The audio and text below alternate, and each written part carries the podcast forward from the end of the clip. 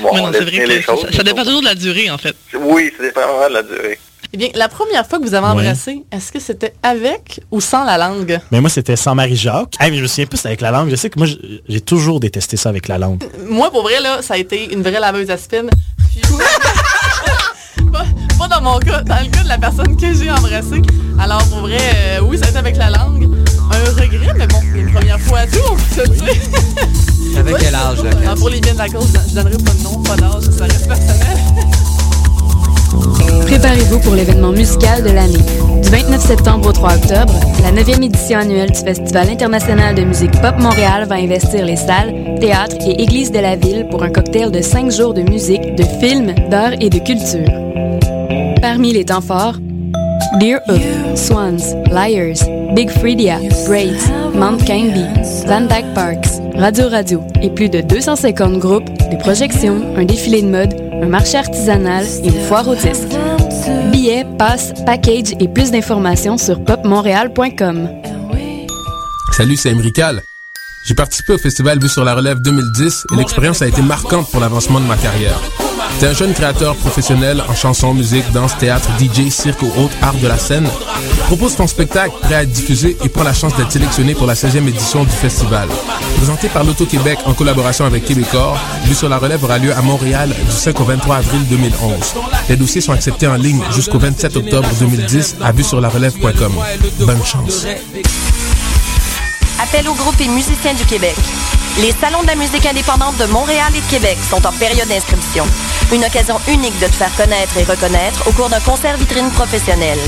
Les SMI, c'est aussi des conférences, des ateliers, une inscription pour deux événements et une seule adresse à retenir. Le www.salondelamusique.ca jusqu'au 25 septembre. La rentrée est arrivée, mais l'été n'est pas terminé. Le pique-nique électronique se poursuit tous les dimanches jusqu'au 3 octobre pour vous faire danser au son des meilleurs DJ de la scène locale et internationale. La fin de saison sera haute en couleur avec des DJ attendus dont Popoff, Rivastar, Josh Wing, Swayzak et plusieurs autres. Pour la programmation complète, visitez le pique-nique-électronique.com ou téléchargez l'application mobile sur votre iPhone. Tous les dimanches jusqu'au 3 octobre à la place de l'Homme du Parc Jean-Drapeau, c'est le pique-nique électronique.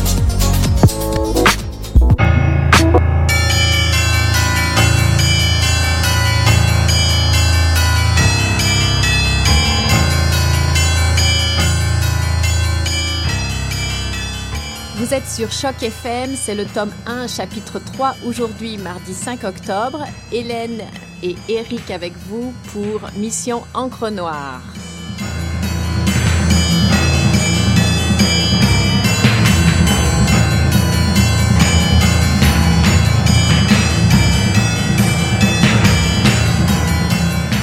Coco Aravena sortit dans le couloir et commença à descendre les quatre étages. Quelle connerie, murmura-t-il en dévalant les marches. Quelques minutes plus tôt, tout était paisible, tout était revenu heureux du club avec une cassette de Reservoir Dogs et un pack de bière, bien décidé à passer cette nuit pluvieuse le mieux possible en regardant un classique. Le meilleur Tarantino tout de même, le meilleur de tous les temps, supérieur à Pulp Fiction. Il l'avait dit à sa femme dès son arrivée, mais Concha l'avait à peine écouté. Hystérique et brandissant un tas de papiers, elle lui avait annoncé qu'on les virait de l'appartement pour cause de retard récurrent. Du calme, Concha. Faut garder son calme, avait-il balbutié en mettant les bières au frigo.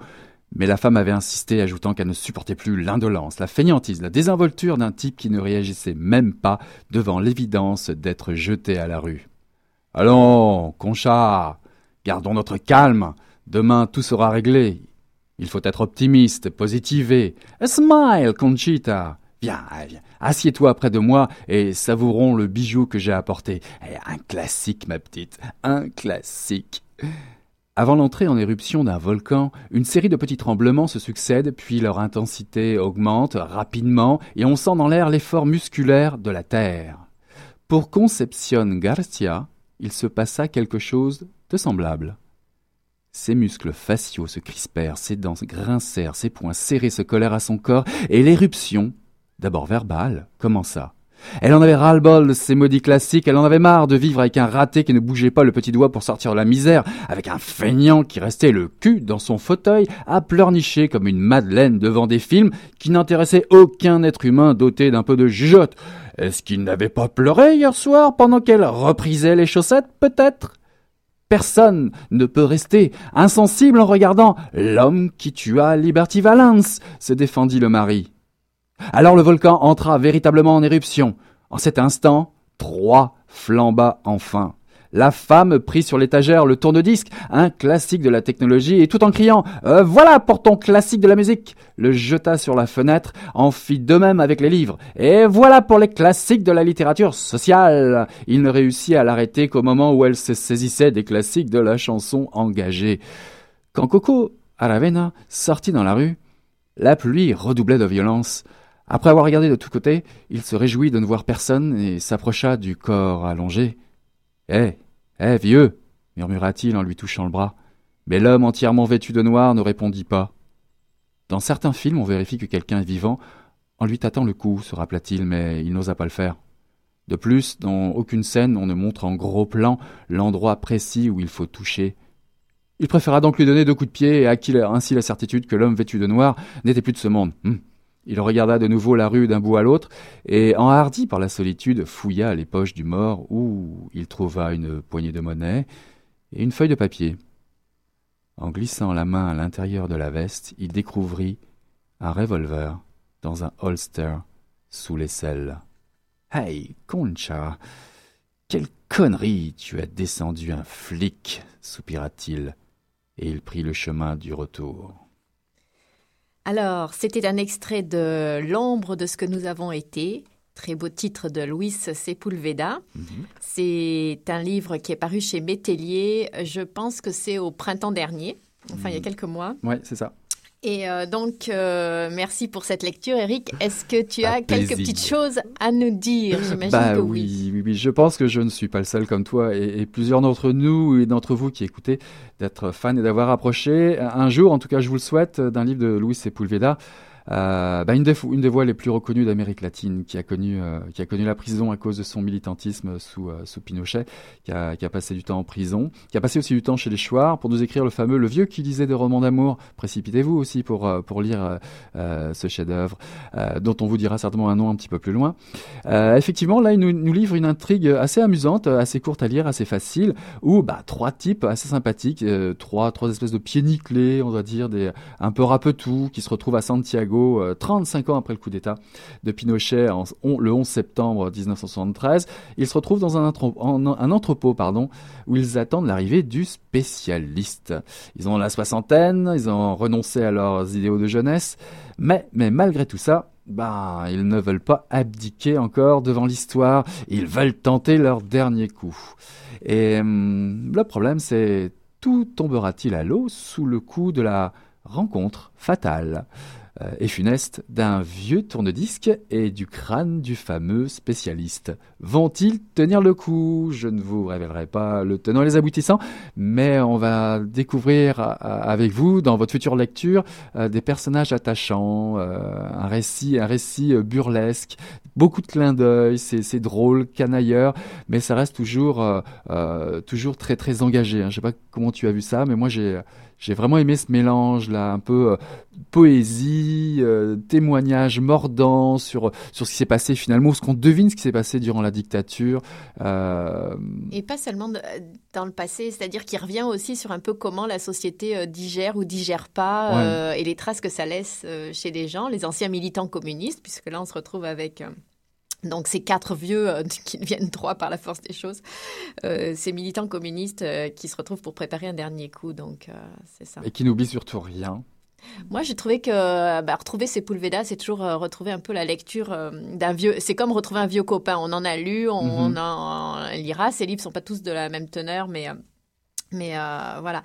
Et, d'ailleurs, euh, je trouve que souvent, il véhicule, en tout cas dans ce livre-là, il véhicule dans l'ombre de ce que nous avons été, il véhicule vraiment euh, l'amitié euh, comme une valeur essentielle, ce qui reste finalement une fois que les idéaux sont déçus.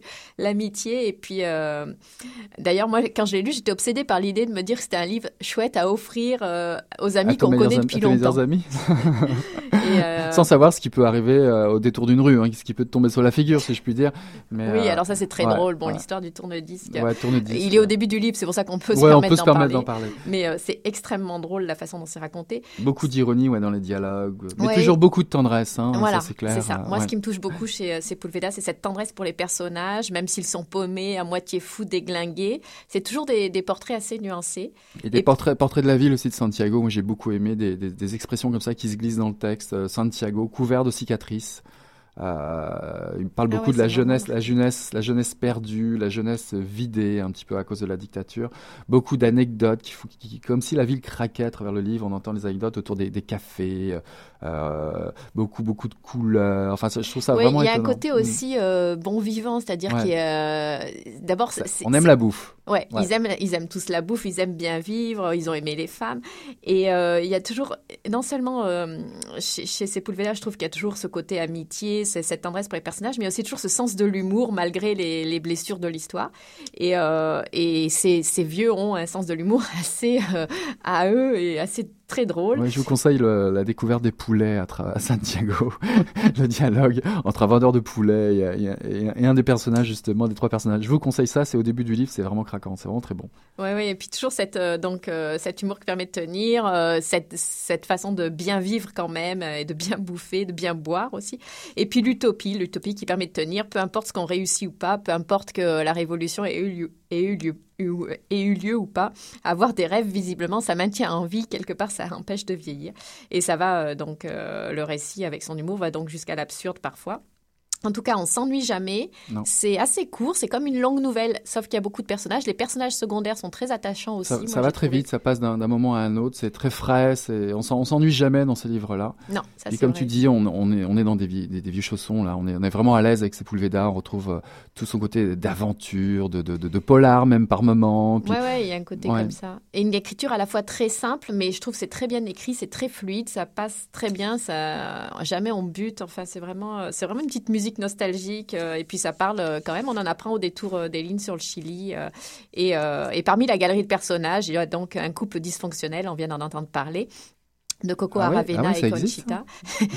et un flic à l'ancienne lucide et, sa, et désabusé, et sa jeune collègue un peu naïve et un peu jeune.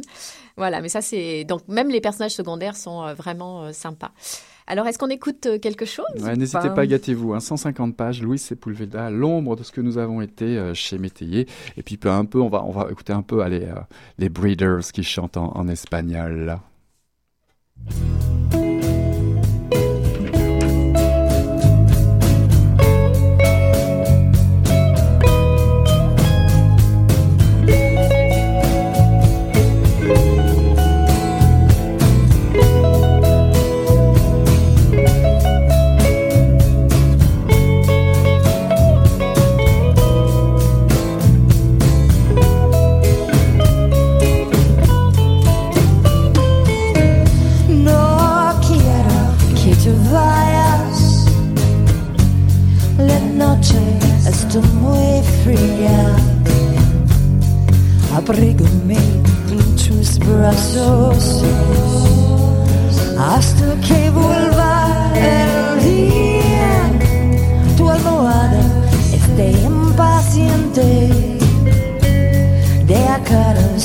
too.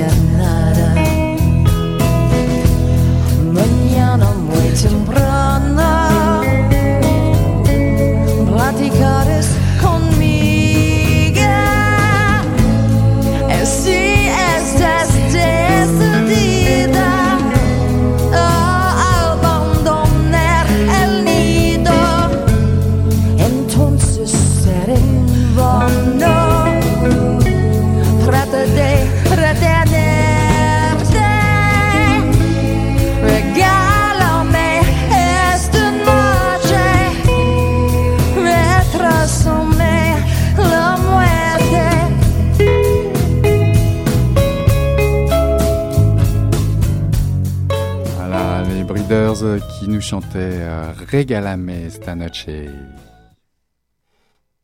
Alors, est-ce que le livre de Sepulveda t'a fait penser un petit peu à d'autres auteurs, à d'autres œuvres? Bah oui, forcément, forcément. Puis je resterai, je resterai déjà dans un premier temps euh, au Chili, bien évidemment. Euh, on peut pas non plus euh, s'empêcher de penser à Francisco Coloan et son fameux Tira del Fuego. Euh, c'est un, autre magnifique écrivain euh, chilien, romancier chilien, qui est décédé en 2002. Et euh, dans ce dans ce livre, cette collection de nouvelles, ce sont des, des, histoires qui se passent dans un cadre de, paysages grandioses, de, Punta Arenas en, en, Patagonie. On trouve une collection de personnages, ou en couleur évidemment. Euh, au caractère bien trempé, des bagarreurs qui luttent chaque jour pour survivre dans ces régions bien évidemment, bien évidemment hostiles. Et euh, tout ça est raconté par des récits très puissants et poétiques de Francisco Coloan. Euh, ne vous privez pas, c'est vraiment très très bon. Et euh, je te laisserai peut-être parler un petit peu plus de Sepulveda, parce qu'on peut, il est incontournable, donc on, on, peut présenter d'autres ouvrages de, de, de, de Sepulveda. Mais moi j'avais pensé juste pour, pour comme ça en notant des films intéressants au niveau de la, la rébellion, la, de la résistance. Je pensais à, euh, à Z de Costa Gavras avec Yves Montand, euh, qui avait été inspiré de la, euh, de, la, la, dictature des, des, généraux en Grèce. Donc ce film-là vraiment intéressant, des années 60, 69 il me semble. Steve McQueen qui a, qui, a, filmé Hunger, plus, beaucoup plus récent sur la grève de la faim. Euh, de, de, de, de, ce responsable de l'IRA. Bah, bah, voilà, j'ai un trou de mémoire. Euh, c'est ça, ça se passe en Irlande. Ouais, c'est ça. Et euh, Pierre Falardeau, évidemment, octobre, on est en plein dans l'actualité, mais évidemment, c'est un incontournable aussi à voir en ce moment pour, pour tout ce qu'on raconte et, et approcher un petit peu plus l'histoire de la résistance tu voulais parler de Sepulveda. Alors euh, oui, moi en fait c'est ça. Quand je disais que c'était retrouver un vieux copain, euh, Sepulveda c'est un peu ça. Euh, j'en ai lu pas mal. Alors je vais pas parler de tous les livres, mais il y a celui dont tout le monde que tu as cité tout à l'heure, le vieux qui lisait des romans d'amour. Moi c'est pas mon préféré, même si je sais que tu aimes particulièrement le titre.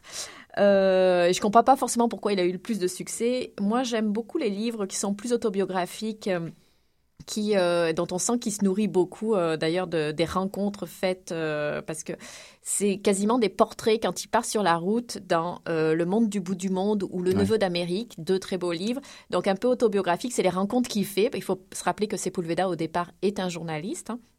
Et donc, il, fait ces portraits-là et, euh, c'est très touchant. Euh, il y a aussi son livre de nouvelles qui a un titre, euh, en général, il a des titres magnifiques à ses, à ses bouquins. Mais Rendez-vous d'amour dans un pays en guerre m'a mhm. beaucoup marqué comme livre de nouvelles et notamment la première nouvelle est très très belle. pour les fictions qui rappellent plus l'ombre de ce que nous avons été, dans la même veine, il y a Un nom de torero et Journal d'un tueur sentimental. Euh, c'est vraiment des fictions. Alors c'est plus long que l'ombre de ce que nous avons été, qui, qui a un, petit livre court, mais qui sont des fictions comme ça où s'entremêlent histoire et euh, euh, actualité finalement, enfin monde contemporain, comment on digère l'histoire, comment on retrouve tous ces gens qui s'en sont, comment s'en sont sortis les militants ou les bourreaux, selon et comment s'entremêle l'histoire et les répercussions qu'elle a aujourd'hui. Alors, tu voulais peut-être nous parler de d'un poète aussi chilien bah oui, on peut, incontournable. Bah oui, effectivement, quand on va au Chili, on peut pas, on peut pas ne pas parler ou d'aller visiter Pablo Neruda. Eh, je pouvais pas, je pouvais pas résister. Un petit extrait d'élégie euh, qu'on trouve dans La Rose détachée, euh, collection de poèmes. Elles nous en fait un petit, puis après on passe à autre chose. Moi, pêcheur, sous tous les régimes, ayant sa table au cœur des plus lointains pays, près des bergers kirghizes, caucasiens, turkmènes, je suis je le proclame, un chanteur carnivore qui se délecte des corps et de la musique, des hautes joies de l'estomac et de la voix montant des violons somnambules. La bonne bouffe, la musique, euh, la rébellion, bah, tout ça, c'est chilien, c'est Sepulveda, c'est Pablo Neruda, enfin voilà, on vous invite un peu à découvrir tout ça. Alors moi, il y avait peut-être euh, très très vite deux films que je voulais citer. Euh, le film argentin euh, qui est sorti récemment au début de l'été à Montréal, au Québec, de Juan José Campanella, Dans ses yeux, qui est un mhm. peu sur ah, ces thèmes-là aussi, mm. polar et euh, comment l'histoire euh, finalement se transforme en polar quelques années plus tard. Thriller argentin, donc qui se passe de nos jours. Et puis une bande dessinée qui est très marquante et que j'ai d'ailleurs chroniquée pour l'émission de choc dans ta bulle ah avec Julie. Bonjour Christophe, bonjour Julie. Voilà, c'est l'héritage du colonel de Carlos Trio et Lucas Varela et qui raconte également la perversité du fils d'un tortionnaire et que finalement les dictatures, là, dans ce cas-là, argentines, ont laissé comme trace dans les liens sociaux et dans les esprits dérangés de certains. Alors, est-ce qu'on écoute une autre petite musique? Restons en Amérique latine, Panico.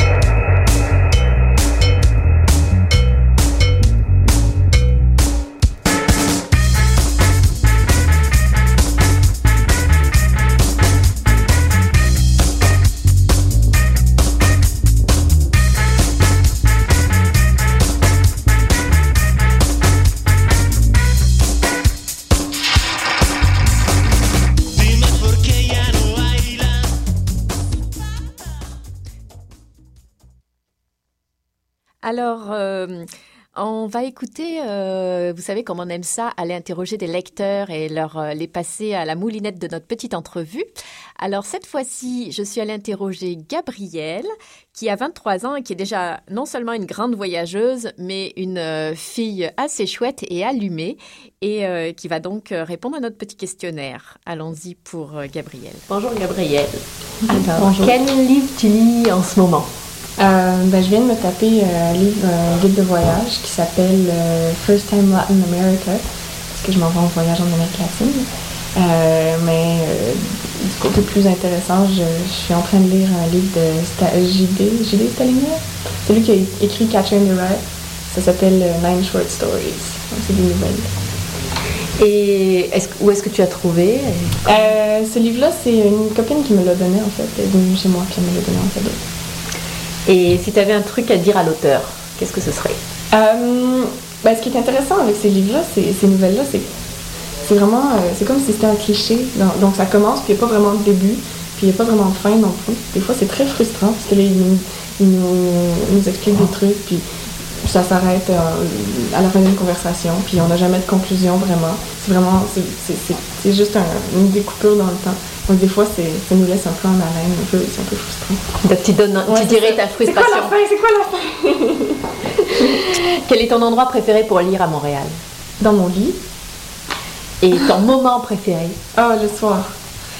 Est-ce que tu t'es déjà caché pour lire? C'est clair. Quand j'étais trop, quand j'étais plus jeune, euh, mes parents ils voulaient pas, ils voulaient que j'aille me coucher, puis ils voulaient pas que je, je lise. J'avais volé la lampe de poche dans la cuisine, puis je la cachais en arrière de mon lit pour pouvoir lire en dessous de mes couvertures après, après euh, mon de sommeil. Et est-ce qu'un livre, ça se lit à deux ou en égoïste? Euh, J'ai déjà, j'ai déjà lu des livres à haute voix à des, des amis ou en, enfin. Puis c'était tout le temps c'est un peu difficile parce que c'est difficile de suivre l'histoire quand on, voit pas les mots, je trouve. Mais c'était, enfin, quand on faisait ça, c'était des, des genres romans, lequin, des trucs un peu plus euh, amusants. Donc ça, c'était vraiment drôle parce qu'on connaît des voix de personnages puis on se mettait dedans. Mais je pense qu'un vrai livre sérieux, euh, ça se lit tout seul. est-ce que tu abîmes tes livres ou est-ce que tu en prends soin? Ah, Je les abîme. tout le temps. J'écris dans les marges, je les plie, j'ai pas de ciné, je les plie en deux. Est-ce que tu as un titre de livre ou un auteur qui t'a marqué? Euh, j'ai quand j'ai quand j'ai lu Guerre et paix, euh, j'avais juste entendu des trucs super négatifs à propos de ce livre-là.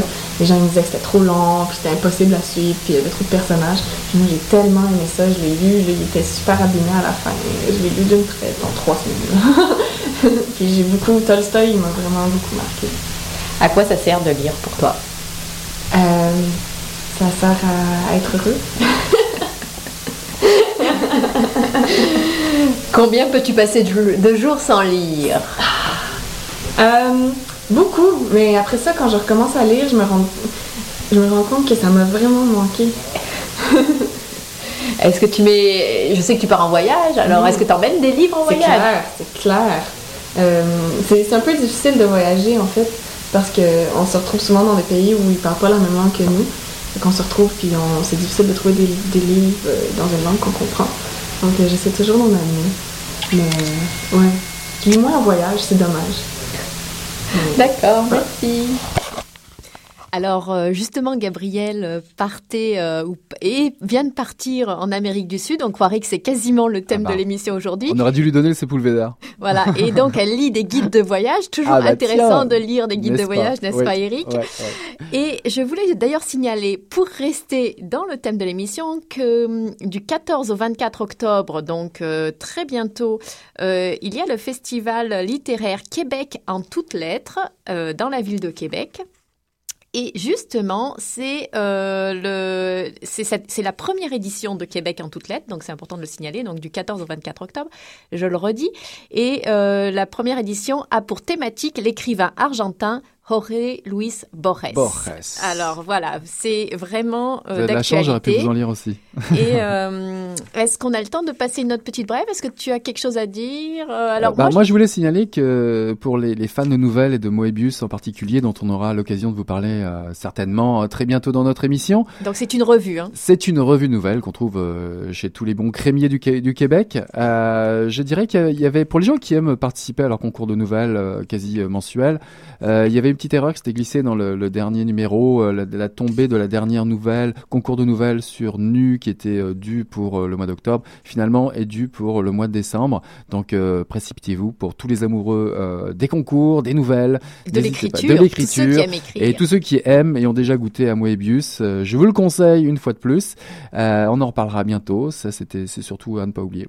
Donc c'est ça, c'est le thème nu et euh, la date de tombée des manuscrits a été repoussée du 15 euh, octobre au 1er ah, décembre. voilà. Et peut-être on peut donner euh, leur, leur site internet si on l'a, mais enfin non, vous allez le trouver tout seul comme des grands. Comme des grands. vous tapez Moebius. Mobius et c'est les éditions Triptyque. Exactement. Voilà. Et puis euh, peut-être c'est le moment de se, de se quitter.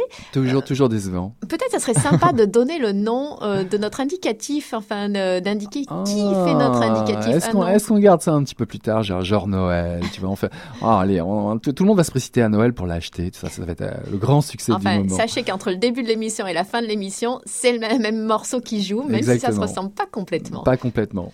Voilà. Et donc, euh, ben, on vous dit au revoir et à la semaine prochaine pour le chapitre 4 de Mission Encre Noire. Et merci Eric de faire la technique. Merci Hélène et on se voit la semaine prochaine. Bye bye.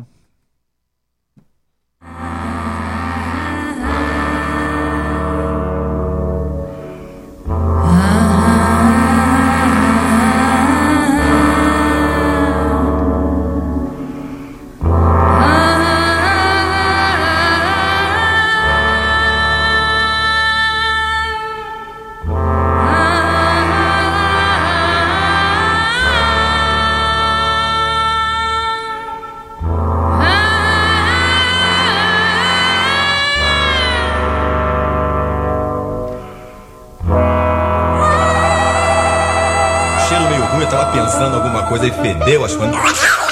Pô, mas o negócio tava bom, bicho. O negócio tava bom, só quando ele tava tão entupido. Gostoso!